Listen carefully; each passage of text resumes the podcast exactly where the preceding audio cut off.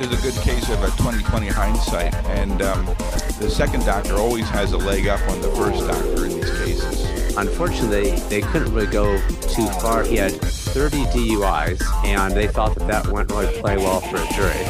People who work in emergency departments need to understand that loose lips sink ships. It's Greg Henry, Rick Bukata, and this month we have a guest. It is Mike Weinstock. Mike Weinstock is no is no stranger to those of you who have been following Risk Management Monthly.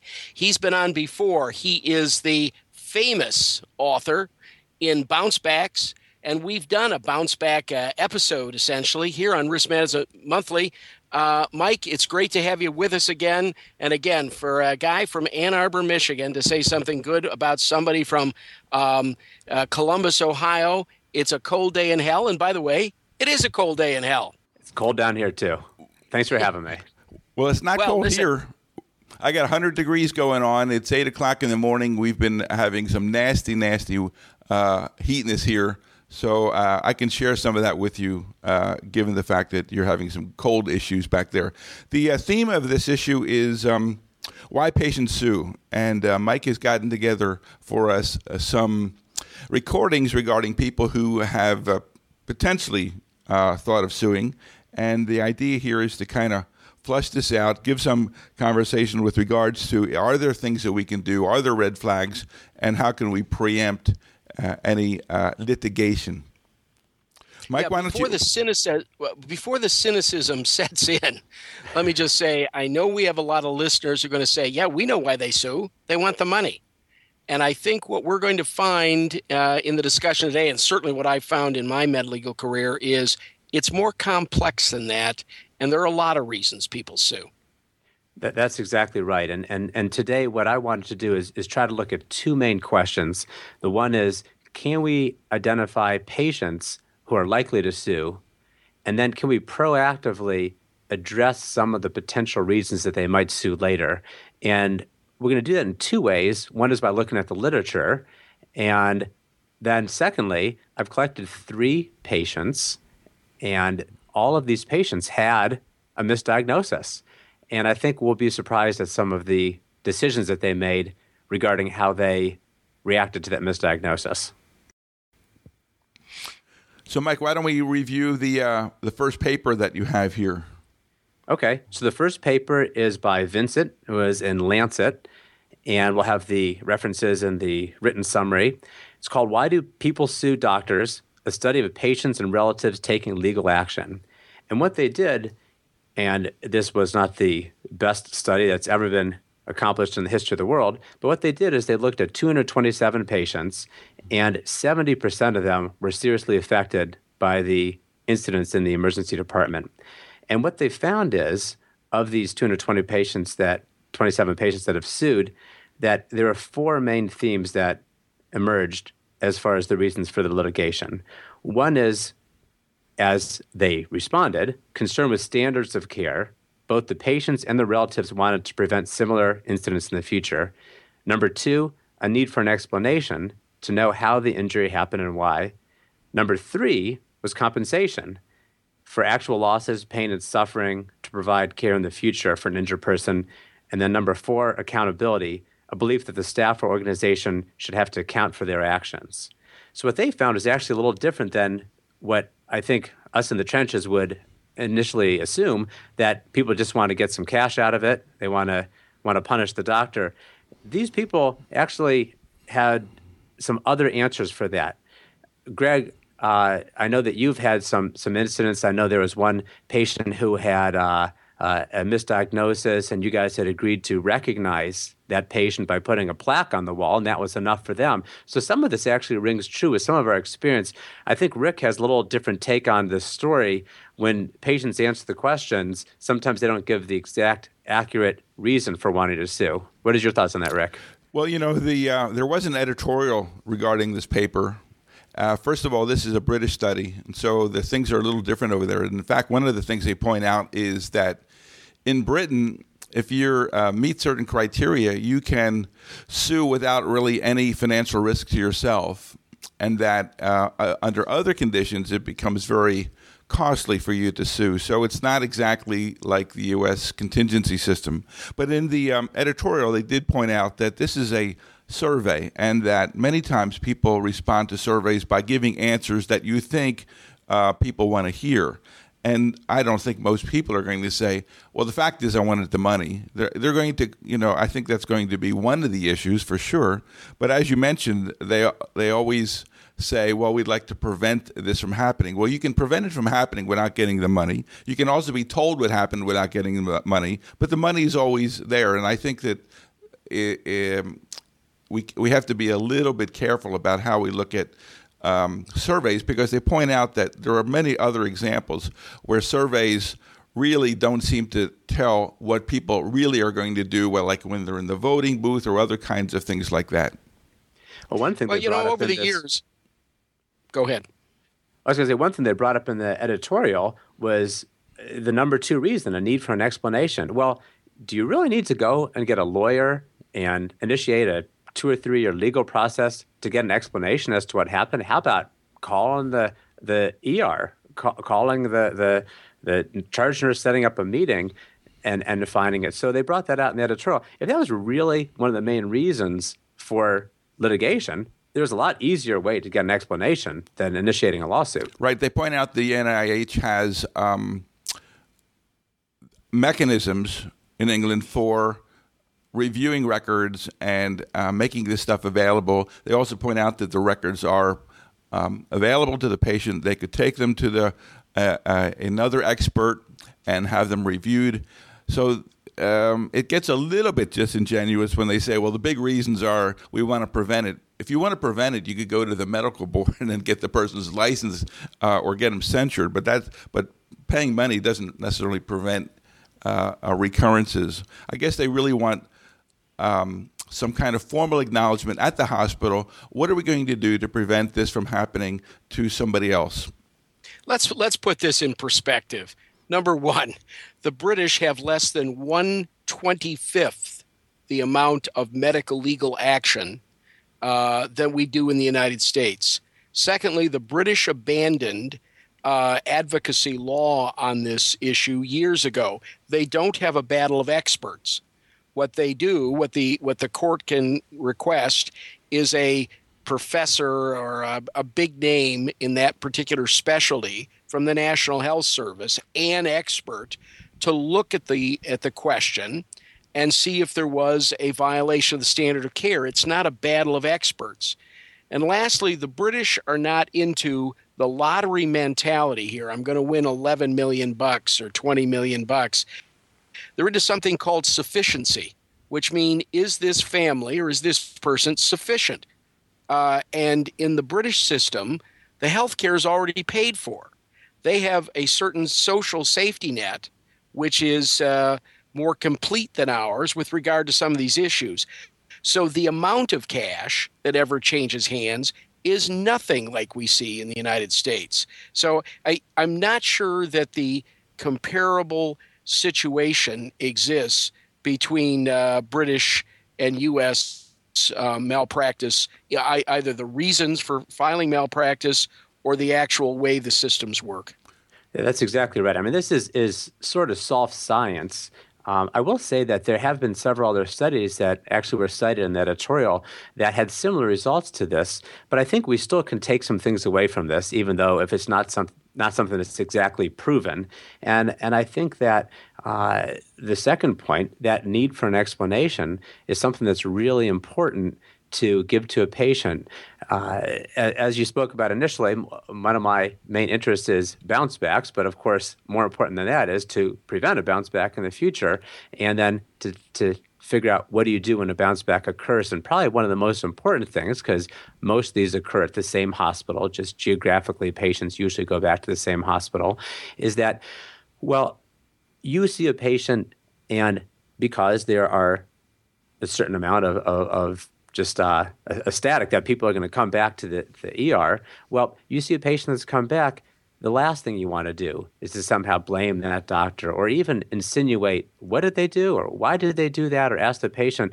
I think that giving an explanation for what had happened initially to the patient, because you can usually extrapolate from the chart what had happened, maybe that would be one way that we could proactively address that patient's concern. The second doctor could explain what happened initially and how the doctor had looked for a certain condition that just hadn't manifested itself yet. By the way, I think this idea of getting uh, information is critical. A lot of times the family was sitting out in the waiting room, they never saw all the effort and visits and work that went into the care of that patient. Uh, that's why I don't really mind patients, uh, one or two, being in the room with the with the uh, family members being in the room with the patient, simply because they're then getting a chance to see the kind of activity, the amount of time and effort, and all the other things that go on to taking care of uh, of any sick patient. So I I think that this getting information, it's theirs anyway. They have a right to it. We should make that easy not hard. And you know, every time we've done with this, uh, I've done this, met with families. Um, I think they've been appreciative of the fact that we've opened up the books, talked about anything, and I always offer to give them any and all of the records. They can take it to someone else and have them look at it. And I think stating that up front, that you're willing to have your uh, facilities work examined goes a long way in reassuring people that they got good care. But there's another issue here. Um, you're assuming that everybody's doing a wonderful job and um, everybody's being great.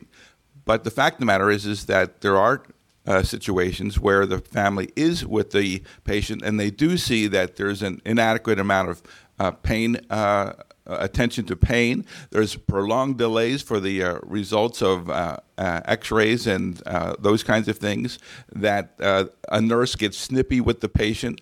They also can see the negative side just as easily as they can see the positive side. So I think it's a little we need to be realistic and say not everybody has a terrific experience in the emergency department, and sometimes the family basically can act as a patient's advocate. I was um, often um, impressed by how often some of the staff wants no family in the room when in fact every person who ha- uh, is a patient would love to have their family in the room and so would you know the nurses and doctors if they were a patient. Yeah no i I, I think you're right rick. I, th- I think that uh, those people who are afraid of having family in the room are not meeting their obligations to the family. They're not providing service. Um, you know we have to we have to understand that people have a right to this this information. And um, i think rather than fight it don't put up your hands when there's a tsunami coming. Build a surfboard and uh, and ride this one. Because i think the patients can be your best advocate if if something comes up.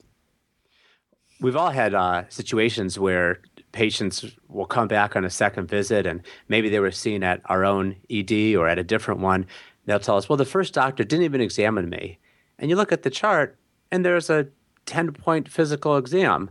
Well, unless that doctor completely made it up, which I'm sure happens sometimes, I think the patients, just in the whole experience, they don't really realize what has happened to them. They are so concentrating on given the history that they don't realize the doctors listen to their lungs while they're giving history, for example. Mike, and that study yeah. was done they actually yeah. interviewed people one week after their visit to see what they remembered. Did they look in your eyes? Did they look in your ears?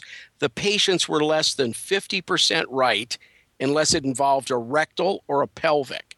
That they were they were pretty correct on. But did they say they listened to both sides of the chest, the front and the back? Uh, you might as well have flipped a coin. So I, th- I think patients are not a good indicator of what actually happened with that doctor in a room. Although I must admit, I think that um, there is, especially in the charting mechanisms that we have now, the way to create a record that is larger than life. And um, frankly, I've heard nurses com- uh, acknowledge that this doctor, you know, doesn't examine the patients, and um, I think that we have to listen to them because I, they're not idiots, and um, I think that it's behooves a doctor to make it clear that he's doing an examination, that he's checking, that he's that he's that he should be talking during that exam. I think that's one of the skills that physicians learn over time that I got to do the show. Greg, you've talked about that many, many times, and we generally refer to that show when we're examining a kid because the mother's standing across the other side of the uh, uh, of the child's bed. But we need to also do that with um, adults as well. Uh, Rick, I think you're talking about a separate problem, which is uh, called lying, and that's a moral and ethical problem. If you've got a doctor who is turning out a uh, level five report and did a level two exam, that's an ethical and moral issue. That's going to be very difficult to stop. But I think that uh, in general, um, patients are not a good judge of how much examination was done and, and what it means. Um, I always like doing neurological exams on patients because they love all the bizarre things that we do, and sometimes that impresses them. But but uh, you're right.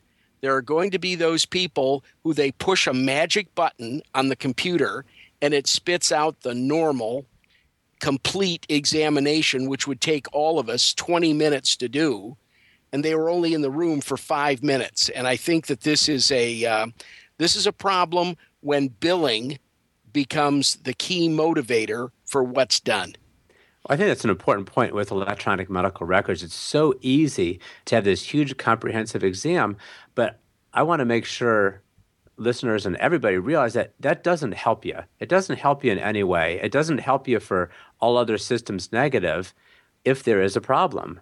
And I think that putting that huge exam with all the reflexes, the brachiocephalic reflex, and all these things that you didn't do, there's no point of putting that down because it doesn't help you if this thing happens. So I think two two things this program today uh, really will touch on, but but is not really focused on. Certainly is lying, and then you know sometimes there is malpractice, and if there's malpractice, maybe you can prevent a lawsuit by speaking with the patient and all, but it's the gray zone ones, the ones where it could go both ways, that are usually the situation. Because most of us are that are listening to this program are trying to do their best. That's why they're listening in the first place. The other thing I think is an excellent point that Greg made is having the family in the room, and they found that having adults, you know, parents in the room when you have a pediatric resuscitation or even an adult resuscitation, but why not have as many people in the room as you can when you're interviewing that patient? Because when the patient goes home and says, "Well, they didn't even listen to my lungs," and grandma says, "Well, yeah, they did because I was sitting right there and I heard them ask you to stop talking because they were going to listen to your lungs." you know, having all these people that are substantiated for the patient, it enables the the family to, I think, decrease some of that noise that goes around around the patient's head that says they didn't do this, they didn't do this, they misdiagnosed me because of these reasons. They can talk the, the patient down a little bit because they were there. Well, there is this recurring theme that I think we all need to be aware of because it comes up all the time that patients say, Well, the doctor spent two minutes with me, kind of thing. And you hear that repetitively. And obviously, in the situation where there's a sp- mistake that has occurred, that is um, it's like it's like cause and effect. Well, let's uh, Mike. Let's go into some of these cases and see how we're going to apply what we've been talking about against those specific complaints. Right, that's a good idea. Be, be uh, before we do that, let me just uh, look at that very first question we said, you know, and, and we'll look at the cases in the context of that. Can we identify patients that could sue later? And I think that we've certainly identified a couple, some that had had poor communication initially. And I think that's something that can be addressed when they come back and maybe even addressed proactively. Because I oftentimes have a patient and they're looking at me, I'm talking, and I, I know they're just hearing like on uh, on uh, the Snoopy, the, the Peanuts, uh, you know, videos, wah wah wah wah wah, yeah. and they're looking at me, and I know they're not hearing a word I'm saying, and I think that's when you have to sort of back yourself up and say, the thing, repeat the thing, repeat what you told them, and maybe even have them repeat it back to you to make sure that they understand what has been said. So, as far as the communication thing, that's obviously really, really important. And I think that you can proactively recognize which patients are more likely to, to have a problem with that. So, in light of that, I'm going to put the first patient. So, I'm going to play the first half for Greg and Rick. I'm going to play the first half of this, and then we can discuss the care that this patient got, and you guys can predict what she decided to do. So, here we go. Julia Isaac. Okay. Proud mom to Ivory. Early on in 07, she started vomiting, having stomach aches, neck aches, balance problems. We took her to the family doctor and they couldn't figure anything out. They thought she had the flu. And then in October, we were at Children's at least once or twice a month. And they were constantly telling us there was nothing wrong with her except for the flu. At one point, I was told I was a hypochondriac mom. We had one doctor look at us and say it was a possibility she had a brain tumor, but it was so uncommon, it would be worth waiting before we did an MRI or CT. After much fighting, they told us to go ahead and leave the ER and just come back in a few days if the symptoms still presented. We were back two days after that, and they told us to go home. There was nothing they could do. A month later, we were back in St. Anne's. The doctor that was there was really great. And she was like, you know what, I'm going to settle your fears. We're going to do an x ray and a CT just to rule out anything. X ray showed nothing. The CT came back, and 15 minutes after they did it, she came over and said, I need you to have a seat. And I said, What's wrong with my baby? And she said, There's a very large mass. that's been growing probably since birth.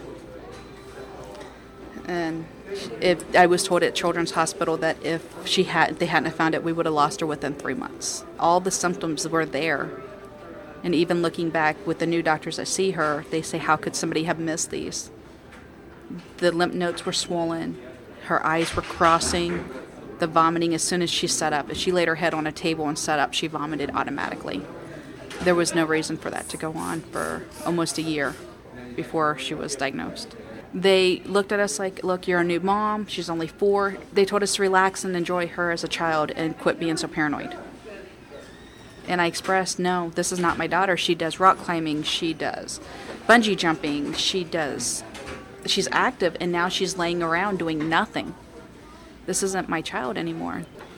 So that's the first patient. This is Julia Isaac, mother of Ivory, was five years old at the time and she had seen multiple doctors, including the emergency department multiple times and her primary care doctor, and was eventually diagnosed with a brain tumor.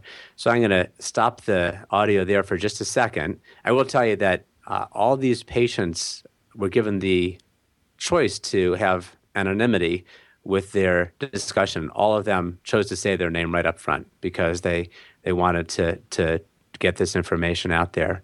But what are your thoughts on what happened with her and what she decided to do. Well, um, generally, generally, my view is that um, brain tumors. It doesn't. You don't make need to make the diagnosis on the first visit, but it sounds like this person had multiple, multiple visits, and so there's always this idea of lost opportunity. And um, you know, I don't know whether it's a benign brain tumor or a you know malignant brain tumor and I don't certainly don't know from this what this woman has said whether this is um, a case where earlier diagnosis would have changed the outcome or not. And I think that's always one of the issues that co- comes up in brain tumors. Um, but it sounds like she was um, demeaned a bit in terms of uh, what doctors said to her about being, um, you know, paranoid and um, overly concerned, and they sounded. And she paints a picture of uh, people just shining on the symptoms that were quite real, and uh, didn't take her seriously. And I think that that would engender a fair amount of hostility when it turns out that mom, who's not a doctor, is right, and all of these other doctors are wrong. I think what we've got here is the problem. We have two problems. We have a science problem, and we have a an acceptability problem within the system. Um, first of all, I'd like to say to that family, um, I can't picture a worse day. If you hung me up and beat me with a club, it'd be better than having something like this in my kid. Uh, they have my sympathy no matter how this thing turned out. Secondly, um, when parents come back complaining, nobody does know their kid like they do you sort of have to take that seriously. And notice Mother mentioned my child's eyes have been crossing. You know that I that's never a good thing as far as I'm concerned. It sounds like there was some legitimate medical findings here that should probably have been picked up upon. Now, I, I don't know everything about the child, but having used to do this for a living, it sounds to me like this child may have a cerebellar pontine angle tumor, uh, which may have been compressing flow uh, in the in the CFS system, causing these various symptoms. Um, uh, Mike, you'll let us know what this is in just a minute. But I think that Rick's point about the fact that even if we'd picked it up a little bit earlier, there may have been no difference and no difference in the harm done to the child. But you know, if you're part of 12 people picked from the the rolls of uh, tax-paying citizens, voters in the county, that's how they usually get jurors. You know how it doesn't taste good sometimes, and I think they'd sit there and think this doesn't taste good. And sometimes that does influence how jurors view these cases. Well, that's why I like this case because we don't really know that there was malpractice, but we do know that there was a misdiagnosis. And I think it really goes to the heart of what we're trying to talk about today is when there is a misdiagnosis, what do we do about that? And how can we then somehow prevent the litigation, which doesn't really help anybody as far as the patient, certainly, uh, how can we prevent that in the future? So, uh, with this case, without a doubt, you know, t- telling someone that or even insinuating that's all in their head, when oftentimes it might be, but you you never want to insinuate that, of course, to the patient because that demeans their their their their, their worth and and also anytime you stop substantiating you, you want to be able to, I think, substantiate the reason they came to the emergency department. So even, you know, the five month old, 10 below zero, 3 a.m with the ear infection, I really appreciate the fact that you came in. I think it was a good decision to come in, but the good news is your kid is going to be fine. There's a viral URI or whatever. You know, if, if you start blaming the patient for actually coming to the ED in the first place, that's just a recipe for disaster. Yeah, I would I would agree with that. That uh, we shouldn't, and, and this happens all the time. We'll project our own inadequacies onto the patient because we don't know doesn't mean they don't have anything. And uh, I think you're very. I think it's it's not a good idea in general to make two things in the emergency department: a uh, diagnosis of uh, a social problem within the family, i.e., overly protective parents, or number two, a psychiatric diagnosis. You're just depressed. Uh, um, I, I, would leave those to people who have a much bigger view of the patient and the family. So I'll tell you, Greg, you actually were very good with this uh, the symptoms, being the neurology expert you are. Uh, the CT actually showed low midline cerebellar or brainstem tumor with punctate calcifications and expansion of the foramen magnum. That was the impression there. Yes, and if uh, you're pushing out your foramen magnum, you're also pushing in on the on the aqueduct of Sylvius, which doesn't do your your uh, CSF any good. I promise you.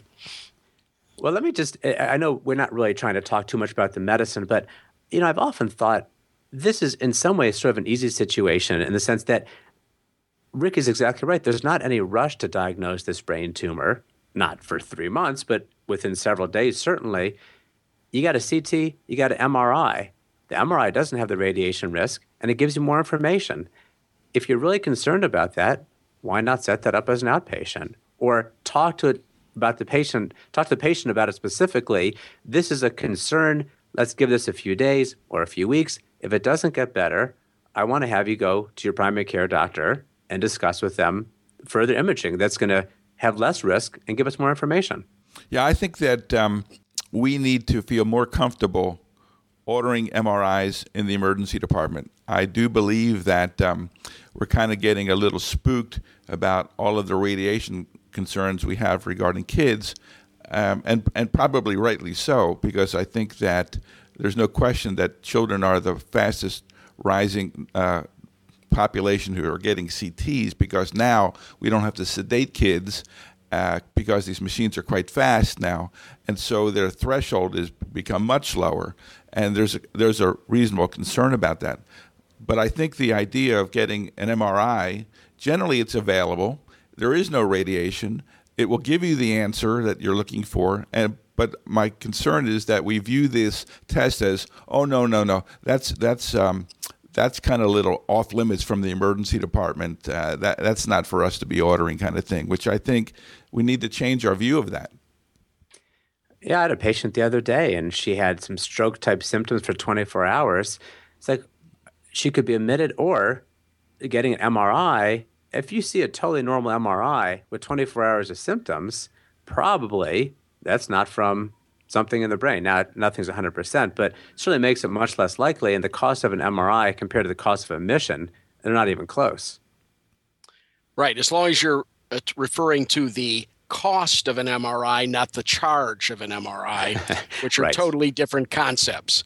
Yes. Um, and and and Rick's right. Uh, there are certain areas of the body where the CT scan is becoming a test of historical interest only. If you think the uh, uh, spinal cord is being compressed, there is only one test at this point in time, and that's the MRI. And and uh, to pretend that you're getting similar information uh, from another test is just a joke. It's a lie. It's interesting we carry on these debates about TPA and stroke when we're talking about 20 year old technology and basically a 20 year old study, the NINDS trial, using nothing but old technology. You know, I think this is going to become moot at some point in time when we realize that that's not the study of choice for these people. Well, I want to talk, talk about just briefly about CT scans. My wife, Beth, is a primary care physician, and, and we were talking about that this morning. You know, we all want to be cognizant of the risk of radiation. And you've got a six year old with abdominal pain for three hours. You don't need to make a diagnosis of appendicitis at that point how about letting them go home? They still have a pain in eight or 12 hours. You're still well within the 48 that you have a diagnosed appendicitis. Have them come back because almost all those will go away. You've avoided the risk of radiation. You've decreased their emergency department stay. And it's a win win situation all around. However, if you do have a patient that you are concerned about, just again, using the example of appendicitis, and there's a one in 2,000 chance you're going to get cancer sometime later in life from the radiation, is there really less than one in 2,000 chance that that person has appendicitis? Now, sometimes there is. And again, sometimes you can defer that test. But I think we have to make sure we don't compensate the other way. And I'm no fan of unnecessary testing in any way, shape, or form for the for the people that have uh, heard the some some of the stuff that I've done. But the fact is, is in this situation, telling a mom she might have a brain tumor, but I'm concerned about giving her too much radiation. You know, it, it just doesn't jive. And, and I think you have to say, if you are concerned about that, what are we going to do to address that in the future? Well, going back to your point on uh, appendicitis, first of all, here in Ann Arbor, you wouldn't get a CT scan on a kid with appendicitis uh, thought uh, who are considering appendicitis. You get an ultrasound, carries no radiation. Uh, you can do two or three of them if you want without any harm to the child. Um, and the other thing is, if there's reasonable symptomatology, why don't you just take out their appendix? Right. Uh, you know, right. we did that for years, and they they did just fine. And there is no technology. I don't care which one you pick that doesn't have a a miss rate of some percent. Maybe it's two percent or five percent. But you know what? You know, at some point in time, when it looks obvious and they're 16 years old and they're a boy, just take out their appendix. Uh, right. you, you probably can't do anybody any harm. All right, we're getting off the track here. Let's hear our let's hear our next case. Well, Actually, hold on a sec. Yeah, we gotta we got we gotta have you guys. Uh, I, I got I gotta put you guys on the spot here. Rick, what happened? What did she decide to do?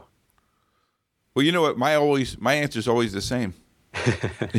from every time I know we've that. done this, from every time we've done this in every in every setting. Um,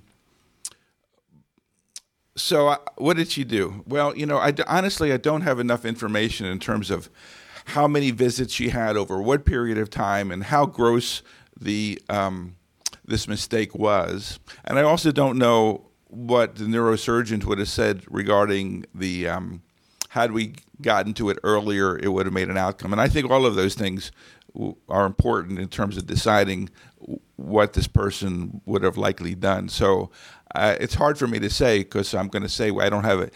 In, I have inadequate information. Fair enough. Greg, your thoughts? Yeah, I, I, I don't think that she sued. Uh, I hear the tone in her voice. Um, I think they're going to tell her that uh, the child was going to need the operation no matter what. Uh, it's not like uh, they were going to treat this with a chemical early on or some other point. I think she probably did not sue. Well, I talked to Julie at a, a Wendy's restaurant. She had some emotional moments and actually was emotional for both of us during this discussion.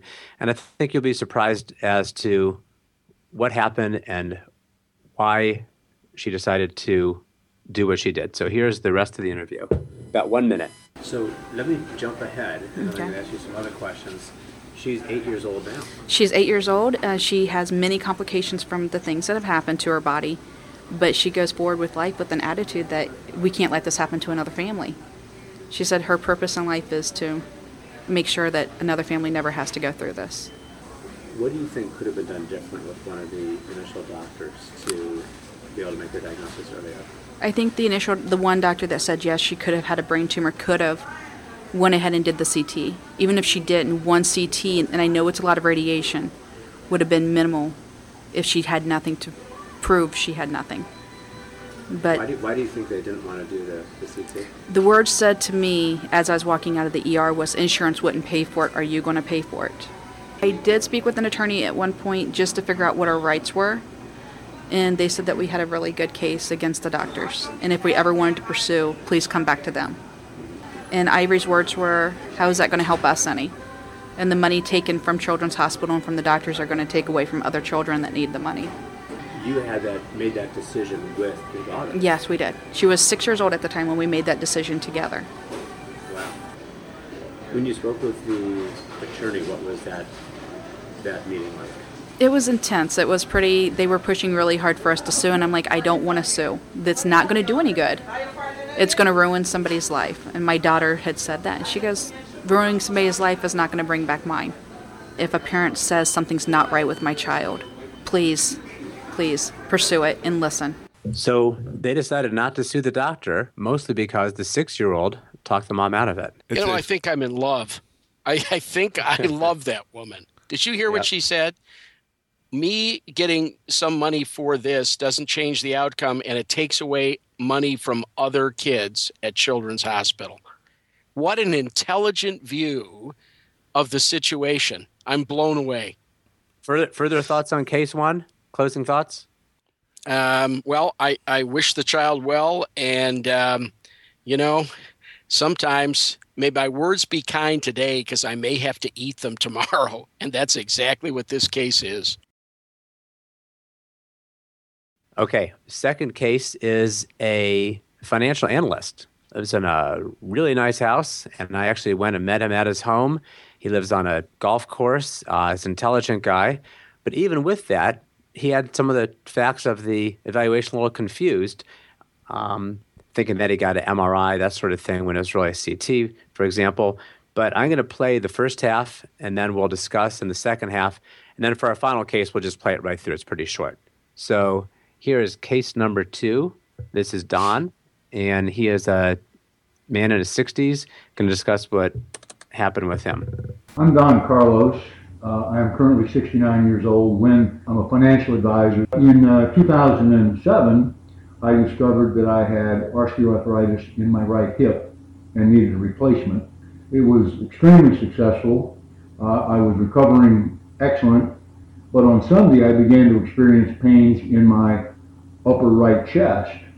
But I had no idea what it was, so I called my doctor and he said, go to the emergency room. I was diagnosed there with a gallstone. So they said, well, you'll have to have your gallbladder removed if, if this continues. So they prescribed some pain medication, I think Vicodin. The pain went away, and I was fine. Two weeks later on Sunday, the pain again came back, exactly the same pain, but this time I felt a lot worse. So back to the emergency room. In the meantime, I had stopped in to see Dr. Uh, Kelly, uh, who's a laparoscopic surgeon. He looked at me and he said, well, here's the deal. If it comes back, you go to the emergency room, we'll just schedule surgery the next morning. When I went to the emergency room, Dr. Weinstock came in and I told him of my experience. He said, no, I don't think that's the problem. I think you have a blood clot. I think you have a pulmonary embolism. That's, that's what it turned out to be. I had to take the Coumadin shots and we had to get the thing right. I had to go to the hospital all the time for, for you know blood tests. But I do know this: we didn't they didn't get it right, and I was having surgery, that could have been a, a terrible thing. So, what was your experience, uh, just the personal interaction with the first ER physician that you saw? You know, it was just as as I think a typical patient. I, I'm fortunate I don't go to the hospital very often, but I sit there and tell them what's wrong, and they sit there and tell me what to do. Did you feel they listened to your concerns and treated you through? I don't think she seemed rushed or or impersonal. I think she just sort of came to a conclusion way early.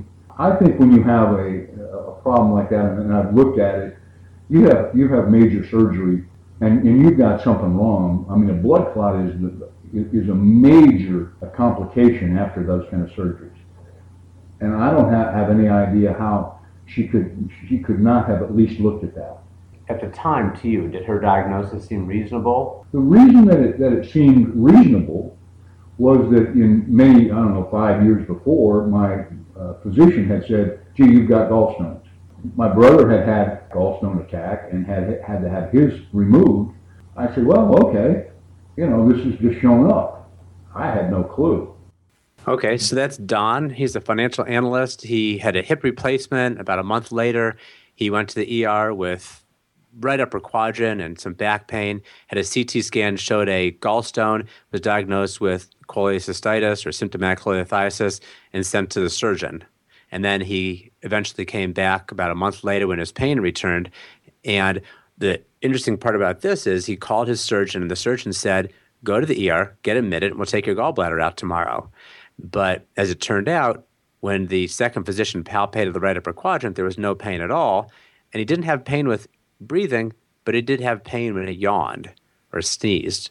And so CT scan was done, which showed a saddle embolus PE, and he was anticoagulated and did fine. Thoughts on this guy?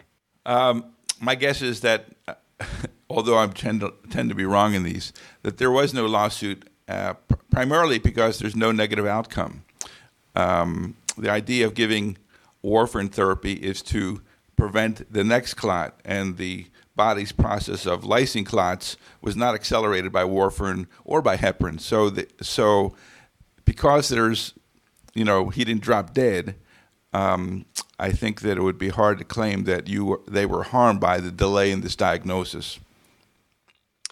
You know, I'm I'm not a smart guy like Rick. I mean, things are have to be sort of simple for me. If I saw somebody who a, a day or two or three or four uh, earlier had had an orthopedic procedure in the lower extremities, the first thought I have in my head is pulmonary embolus. Why? Because that's what I see. Um, I, I, wouldn't be smart enough to think that they had a gallbladder disease. Uh, I'd think embolus first, and I think that's the sense that he's sending to me. What I'm sensing is he probably didn't have much in the way of damages, but I wouldn't be surprised if he didn't report this doctor to the to the board of medicine uh, because, like he says, uh, this is the major complication following an orthopedic procedure.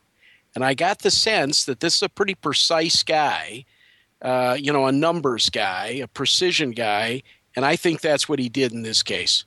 I didn't really include it in the recording, but he told me that the way that he practices that he knows his clients. And he was upset at the surgeon that the surgeon said to him you know i don't remember your record. I'd have to check that.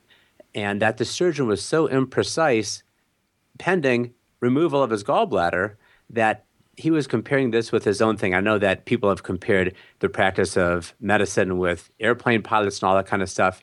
And I think there's always that, that difference between those, but still, the mind of the patient, that perception still persists. The other thing I think is really interesting about this case is we talked about some of the risk of CT with radiation on the previous case. Well, how about the risk of a false positive? Because this is the quintessential case.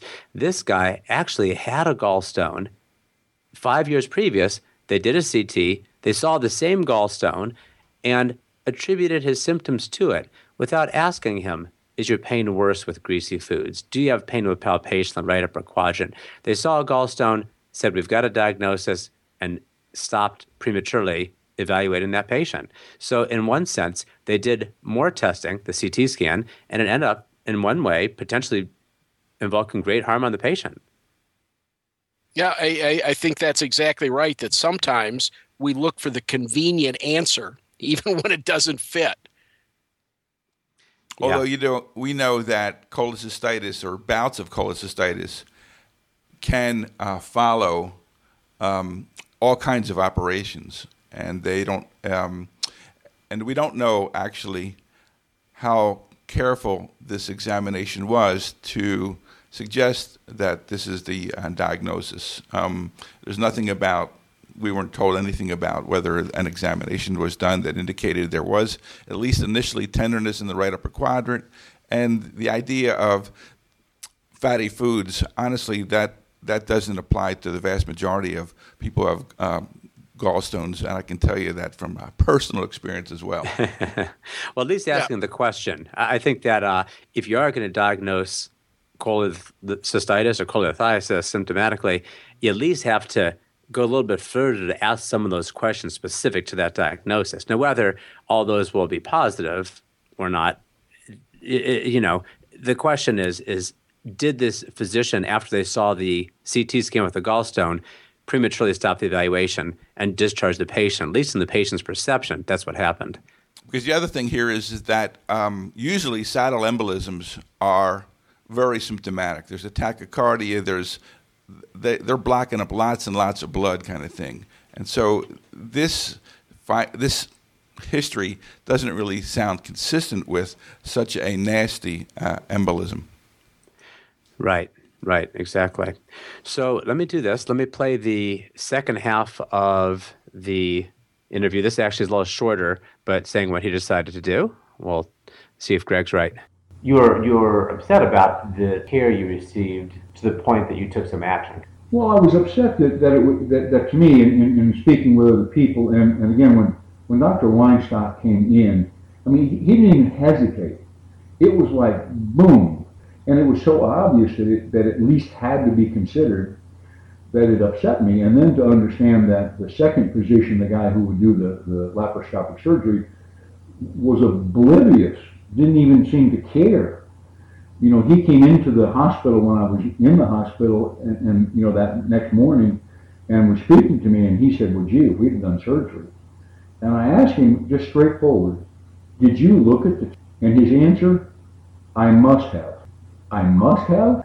And when the client comes to me and I'm looking at the thing, I know if I've looked at what they're doing. He knew, and he didn't look. So I was really upset with that. So I found out how, how do I complain, and I wrote a complaint to the medical board, the Ohio Medical Board, voiced my complaint that it was, I thought, malpractice. They both upset me, but the second guy was the guy who was going to kill me. Just speaking about the emergency physician, what do you think they could have done at the initial visit that would have prevented you from making a report when they found the diagnosis was incorrect?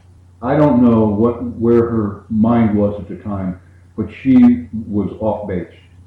And I don't think that's right. I think something as serious as a blood clot directly after surgery, four weeks after surgery, okay, it should have been forefront. That would have been the first thing that I think after I've done done you know some research and talked to other people, that was the first thing. It was not accidental that the second doctor came in and didn't even hesitate and said, I think you have a blood clot. Why did you say that? I think the first doctor, you know, I don't know how good she is, but she wasn't very good that day. So there you have it. I, I sort of put that in there. I actually know about this patient because I saw him on the second visit. And I have actually reviewed the initial visit, uh, had an extensive review of systems, but there's very little in ability to follow the case through. Now, I will say that this guy rewrote history a little bit. If you remember, I initially asked him, when the first physician saw you, did you think everything seemed kosher? And he said, yeah, seemed like a standard visit. I got a gallstone. I went home with that diagnosis. Later, when he went back, somehow, either by his own research on the internet or talking to friends, all of a sudden now it's obvious this should have been considered this pulmonary embolism. So it's interesting how his his opinion of the initial visit changed after he knew what his actual diagnosis was. There's a good case of a 2020 hindsight. And um, the second doctor always has a leg up on the first doctor in these cases, and um, you know we don't know specifically what the first doctor did to feel comfortable that cholecystitis was the diagnosis, or, but um, uh, we so it's it's hard to blame the first doctor. I think, especially when you look at charts. Charts are created to be self-serving. You don't make a chart that is inconsistent with your uh, diagnosis. I mean, everybody knows that. So it's very difficult to look at charts and find out that unless you're looking at things like vital signs, vital signs are kind of immutable. But right. all of the other parts, the subjective parts, um, make it very difficult to review charts and say, "Oh, geez, you really missed this one."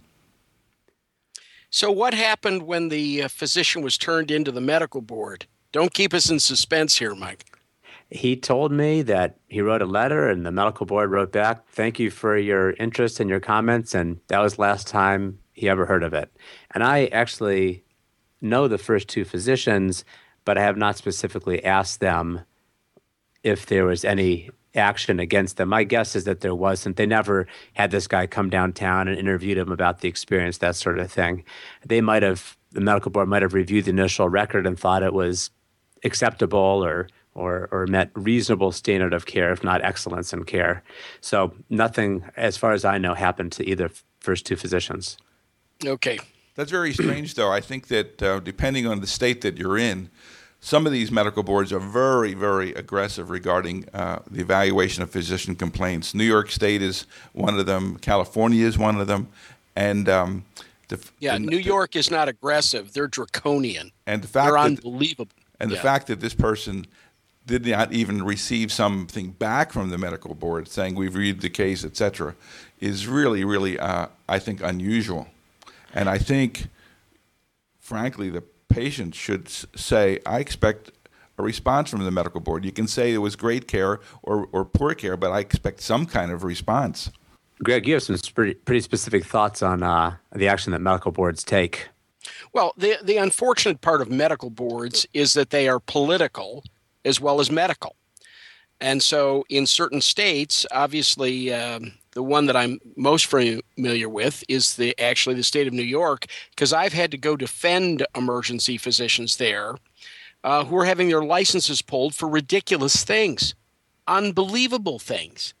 And I think at a certain point in time, you have uh, lawyers on those boards, you have lay people on those boards. It's a medical question, and it, and uh, certainly uh, I'd rather go to the medical board in the state of Montana or the state of South Dakota than in California or New York. And the reason is they feel that there's a political necessity to be tough on doctors. Now, unfortunately, it never picks out the ones who really need to go to the board. Um, but it, but at least my experience has not been a happy one with regard to some of the issues they bring up and they have amazing power because when they decide to lift your license for a year or two, uh, you've essentially taken away a, phys- a physician's uh, mechanism to support themselves, and it puts a black mark, which is very tough to overcome if you move to another state. Yeah, it's, it's hard. It's hard to pick which which you'd prefer: report to the medical board or report to a plaintiff attorney. Well, I guess right. in, in the state of Ohio, I would prefer a complaint to the medical board. Yes, I would at this point too. right, exactly. All right, case number three. This one is uh, a lot shorter and a little more obvious, but I think it's an interesting. Uh, it will, be, will involve a little bit of interesting discussion also. So there's no uh, decision in the middle. I just play this thing straight through. It's about a minute and a half. Here we go. I had fallen and cut my head open and uh, I had went into the uh, emergency room to get took care of, and uh, I had a split from the top of my forehead down into my eye, and he sewed, he uh, actually sewed it up all the way down my forehead. He just uh, he put like 13 staples in my uh, forehead. When I went into the ER, I was intoxicated at the time. I almost felt like he felt like I deserved what I was getting, you know. To the hospital up here to the emergency room. I had had to get the staples took out. I was informed that uh, there shouldn't have been staples put in my forehead. The whole face should have been sewed up. When you went to the second ER, did you have any suspicion that something was wrong?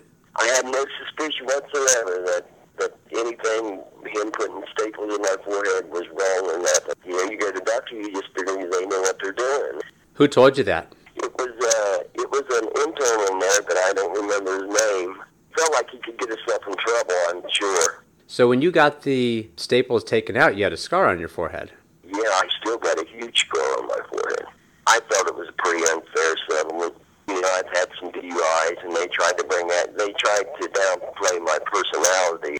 I I think I ended up with somewhere around ten thousand dollars. I mean, it was it just come down to the just drug out and drug out. So finally, I just I was needing money.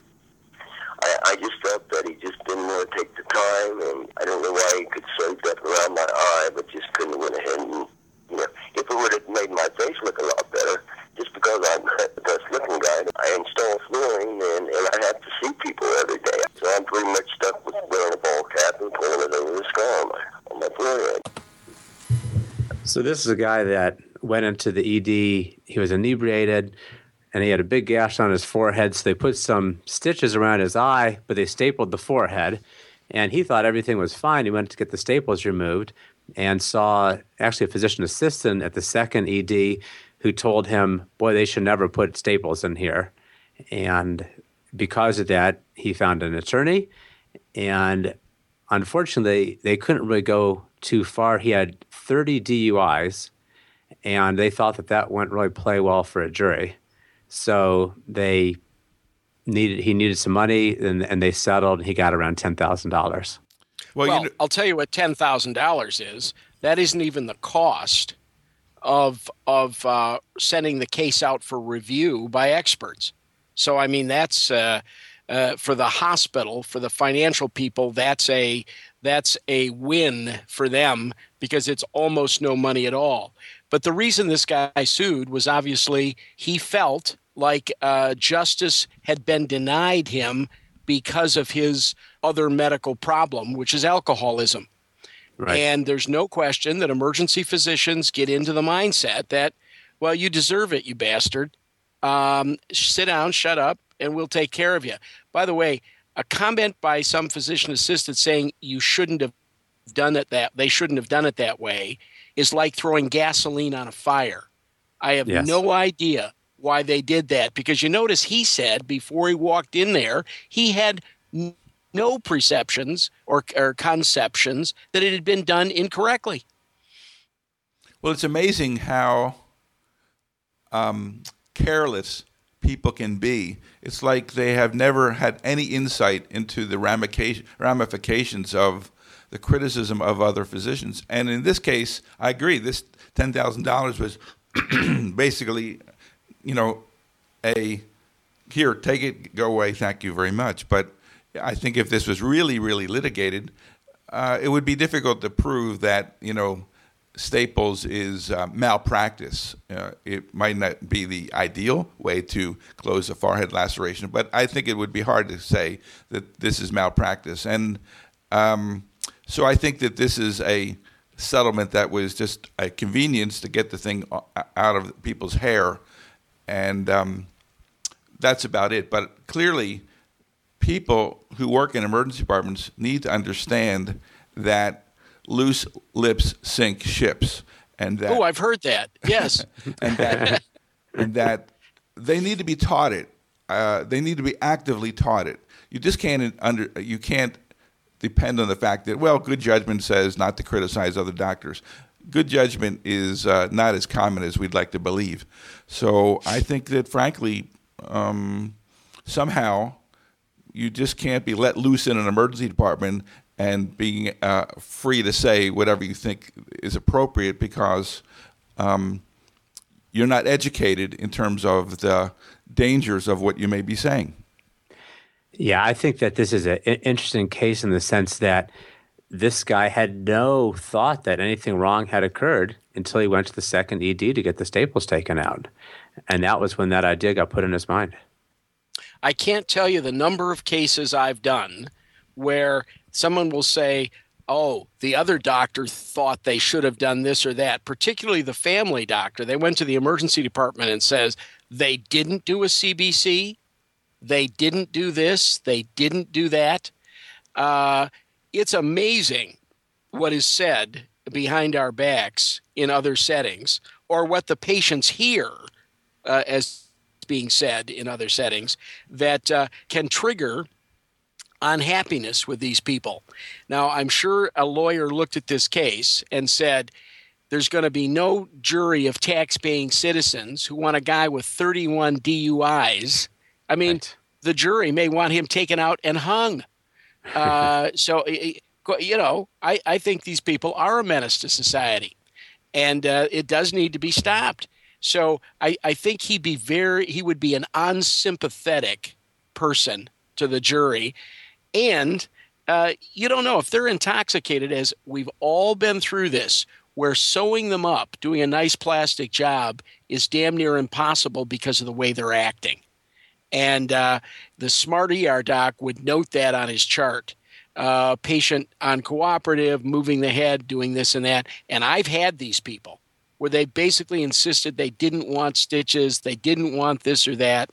Uh, this is not uh, your poster child for uh, for malpractice. I promise you that. Well, we know all the things that patients say about what their perception. We've talked about that today with what their perception of the initial visit was, and for the second provider, I think to go through things and say, "Oh, that first doctor screwed up or shouldn't have done this." Out of the context of how that patient presented, the flow in the ED at the time, it is. It, it seems to me irresponsible. Of course, sometimes malpractice occurs, but I don't really think it's our job. We're physicians, we're not attorneys. It's not our job to tell the patient that they had malpractice occur to them. Let me tell you the worst of this I saw when uh, I was attending many, many years ago at the University of Michigan Hospital. And one of the surgical residents said to a family of a, I don't know, eight or nine year old boy with appendicitis, because they'd been someplace else two days earlier. And he says, Oh, they couldn't even tell appendicitis over there at that hospital. I hauled him outside and tightened his tie to the point where the knot was going to choke him. I said, You never make a statement like that. You know what? You have a two day advantage on the other hospital. Yeah, now he has rebounding guarding. Okay, now any idiot can figure it out. Uh, I think that there are casual comments like this that get floated around which have, they have no business happening. If you think there's something wrong, have that discussion with your director uh, in a closed room to see if we need to take an action to correct it. But to make casual comments, I think, is a fireable offense. Well, you know, one of the things I see and have seen is that some family physicians are very uh, pro emergency department and others have a chip on their shoulder regarding the emergency department in that they think, well, you order too many tests, that, that, that, that, that. And um, I think that the physicians who are pro the emergency department are generally not going to make disparaging remarks. But I think there are physicians who have a certain bias about emergency medicine uh, that is negative, and I think that they are the ones who may be inclined to, you know, be the Monday morning quarterback and uh, criticize the uh, uh, emergency department. I think one of the things that people should do, where possible, is do some of the things that you know, Greg, that Neil has brought up in the past. Neil Little. It, it's the idea of the preemptive strike, and I think you've mentioned that as well. So that if you decide not to do a, a, a blood count, and you think that somebody might say, well, why didn't they do a blood count? You can say, well, here's the reason we're not doing this. Or, as an example, many times uh, with a clavicle fracture, people used to use figure of eights, and the literature says uh, sling is just as good. So you tell the patient, some doctors would put a, a, a different figure of eight dressing on you. However, um, we're not going to do that because they're more uncomfortable, and the literature says that a sling is just as good. That way, you've deflated any Monday morning quarterback that says, "Why didn't they give you a, a figure of eight? Well, that's a great exactly. Yeah, that's a great segue to the, the two questions that we started this program out with. And, and that's, you know, how are we going to identify patients who might sue and, and what are we going to do before they leave the ED? And to, I think, have that preemptive strike sort of really goes to the heart of what we're looking at here. Communication is something we can do something about. We can't really do something about misdiagnosis, of course, except be better doctors. But hopefully, we're trying to be the best doctors we can at all at all times. But communicating to the patient, I give a very standard stump speech about, just for example, abdominal pain, and I'll tell a family we don't really know for sure what's going on. And in fact, only a little secret of the ER, only 40% of the time can we give you a definite diagnosis of what is going on but we can hopefully almost all the time, though nothing's 100%, tell you what's not going on. And I don't think these bad surgical, life threatening things are going on at this time.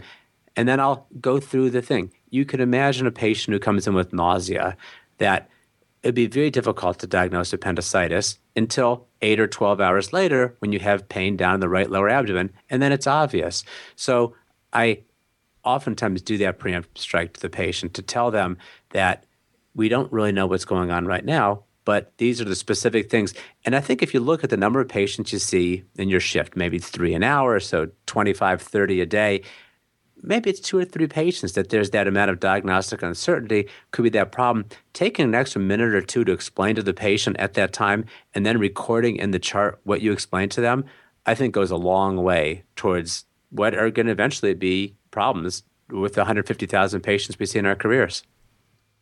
Although I uh, must admit, uh, I'm a little concerned about how you say we don't know what's wrong with you. Because, I never start with that. Because, I never open with that. Because, you know, a patient expects that you will be more positive about um, statements. So I think that, you know, the approach is very subtle here in terms of instilling confidence to the extent that you can while being non definitive with regards to the diagnosis. I think that people want a diagnosis. Doctor, what's wrong with me? And I think that you need to carefully construct your story about, particularly like in an abdominal pain, about um, how you go about that. Well, here's a good question. So, of people with gastroenteritis, because that does occur commonly, they've got some vomiting, diarrhea, their kid's sick.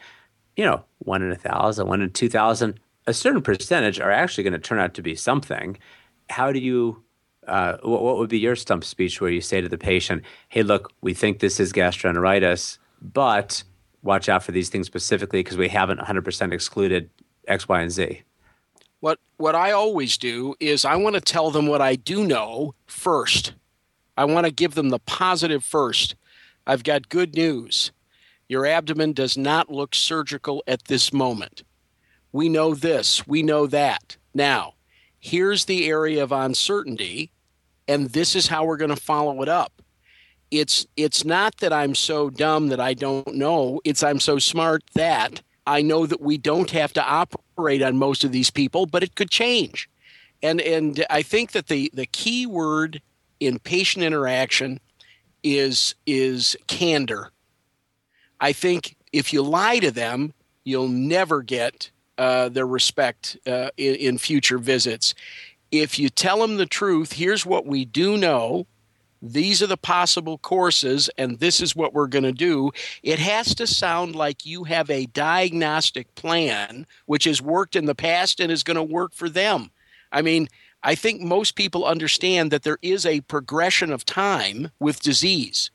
And I, if if you if you level with them about this, I think they will they will respect it and uh, respect you for it. Yeah, I think the idea of putting a time into the statement is very helpful. At this point in time, we don't see any evidence of a serious surgical condition. Your urine test is normal, your blood count is normal, However, these things can change. And so I think that the idea of inviting people to come back to the emergency department if there's any new or worsening symptoms and to come back immediately is kind of the safety net underneath that. It kind of allows for an evolution of this condition, which may get better or it may get worse. But it's very clear that if anything new or uh, uh, new is happening or uh, anything is getting worse, I want you to come right back.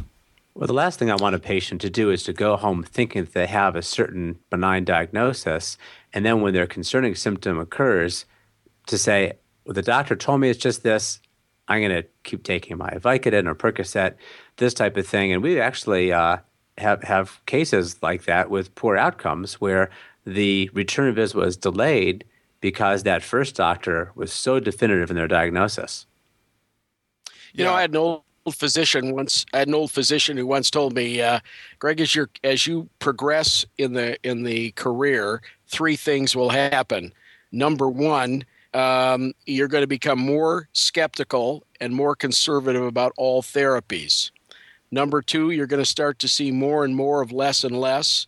And uh, lastly, the diagnosis of appendicitis will be just as confusing as it was on day one. And I think there uh, there is some truth uh, in those statements. Well, if I could um, close it out, I came up with a little list of ways when patients come back, when patients come back, of ways to hopefully avoid actually the dreaded double bounce back. And some of the things are things we've spoken about. I think sitting down when you take the history, first visit or second visit, really gives the impression that you have the time to listen to the patient.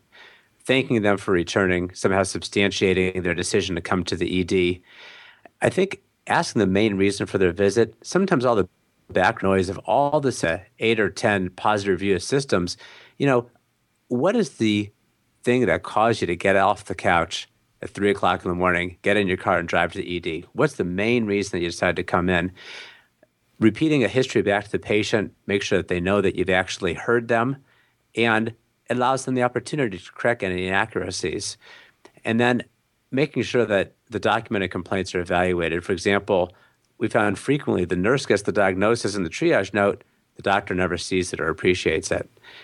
And I think that, again, telling the patient when they leave, and I think what, what you guys said is, is actually a good, good idea. You know, this is likely what's going on. However, and as Greg has said many times, an action and time specific discharge plan, if these things happen or any other concerning things, and not have the, the 10 page discharge instructions that, that Rick hates and, and, we all should hate.